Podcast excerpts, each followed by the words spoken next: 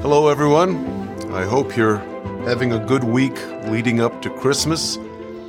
To celebrate this week, we decided to do a, a series of short uh, podcasts uh, built around the Nativity or the Christmas story. The Nativity story shows us that mystery is, is surrounded, it's covered in the ordinary. And to see God in a manger opens our eyes to see Him everywhere. The Nativity is a place where heaven and earth overlap, where God and man will become one, uniting us with Him forever. In the Nativity, we see the depths of God's involvement with us. He moves beyond compassion to full participation. This challenges us to never distance ourselves from, from others or even from our own pain or suffering. But before we go any further, uh, I want to uh, lay a foundation that will take us beyond the traditional Christmas story. So we'll start with what's called the Annunciation. The Christmas story begins with a striking contrast. First, the angel Gabriel comes to Zechariah to announce the coming birth of John the Baptist. John will be the last of the of the Old Testament line of prophets. Now, the contrast is this the angel came in the temple in Jerusalem. He came to a prominent priest, and that priest does not believe. Next, he comes to a young, single woman named Mary in an obscure town called Nazareth. By the way, there's no mention of Nazareth anywhere in the Old Testament, but Mary believes. So from the beginning, the, the sign of the gospel of this new covenant is hiddenness and lowliness. So Gabriel greets her with the words, Rejoice, highly favored one, the Lord is with you. Blessed are you among women.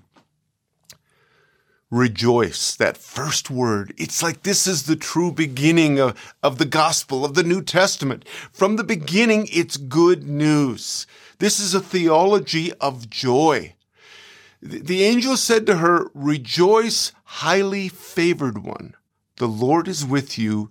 Blessed are you among women.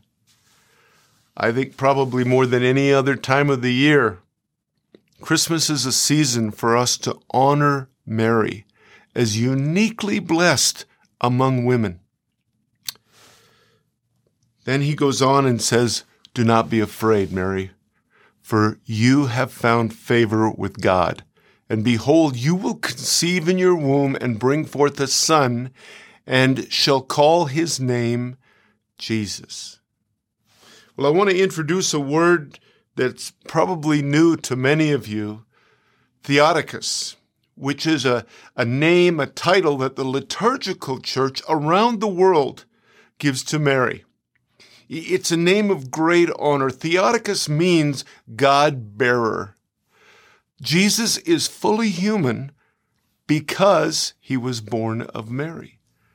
The church fathers saw types in the Old Testament of Mary, especially the ark, that the ark, which held the glory of God, looked prophetically to when Mary would hold the Son of God in her body. And then he says, Call his name Jesus.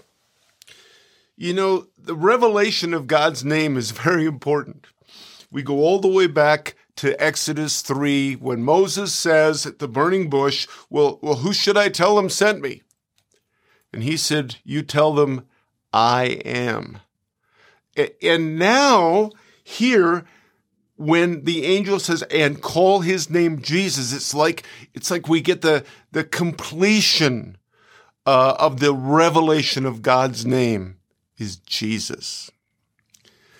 He says, The Holy Spirit will come upon you, and the power of the highest will overshadow you. Therefore, also, uh, the Holy One who is born will be called the Son of God.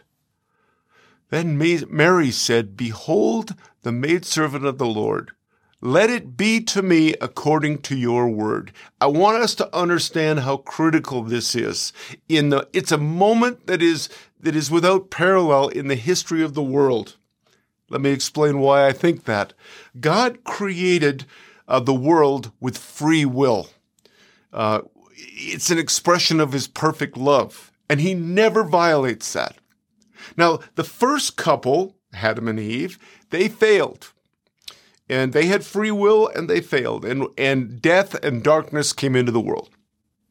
Now God seeks to physically enter the world in order to rescue it. But in order to do that, he needs a free will to say yes.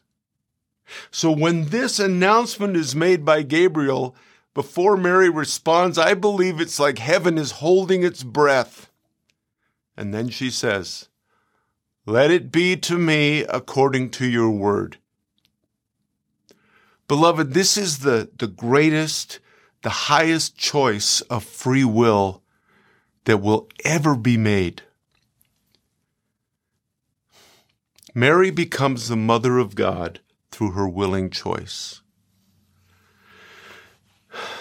St. Irenaeus, one of the early church fathers, said this How shall man pass into God unless God has first passed into man? How was mankind to escape death unless he were born again through faith by that new birth from the Virgin? Mary knew that her obedience and trust would make her the object of gossip. A single girl, pregnant, but her heart, her vision was focused on, on the goodness and the faithfulness of God, regardless of appearances. So we'll jump ahead a little bit in Luke's narrative, still in the first chapter. In obedience to what the angel has said, Mary goes uh, to her cousin Elizabeth, a, a, a trip of several days. And when she sees Elizabeth, she suddenly bursts into prophetic song, inspired by God's Spirit. This song is known as the Magnificat.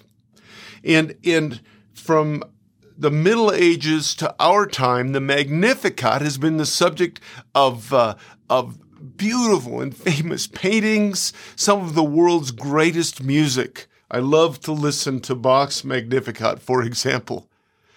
And all of this music and art is inspired by this Song of Mary. I'm going to give you just a few verses.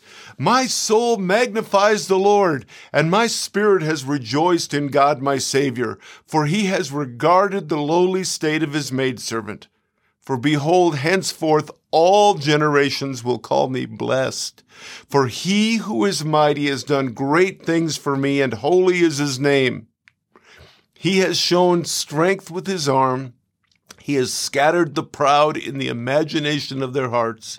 He has put down the mighty from their thrones and exalted the lowly. He has filled the hungry with good things and the rich he has sent away empty. She is declaring a whole new order, a whole new shift. And Mary's song is not just her own, it's the song of millions and millions of people throughout the centuries. It's a song of joy and of confidence in God's unfailing purposes. So once again, we see that God's new covenant is marked by lowliness. She refers to herself as God's maidservant. The word in Greek is doulos, and it actually describes the servant class.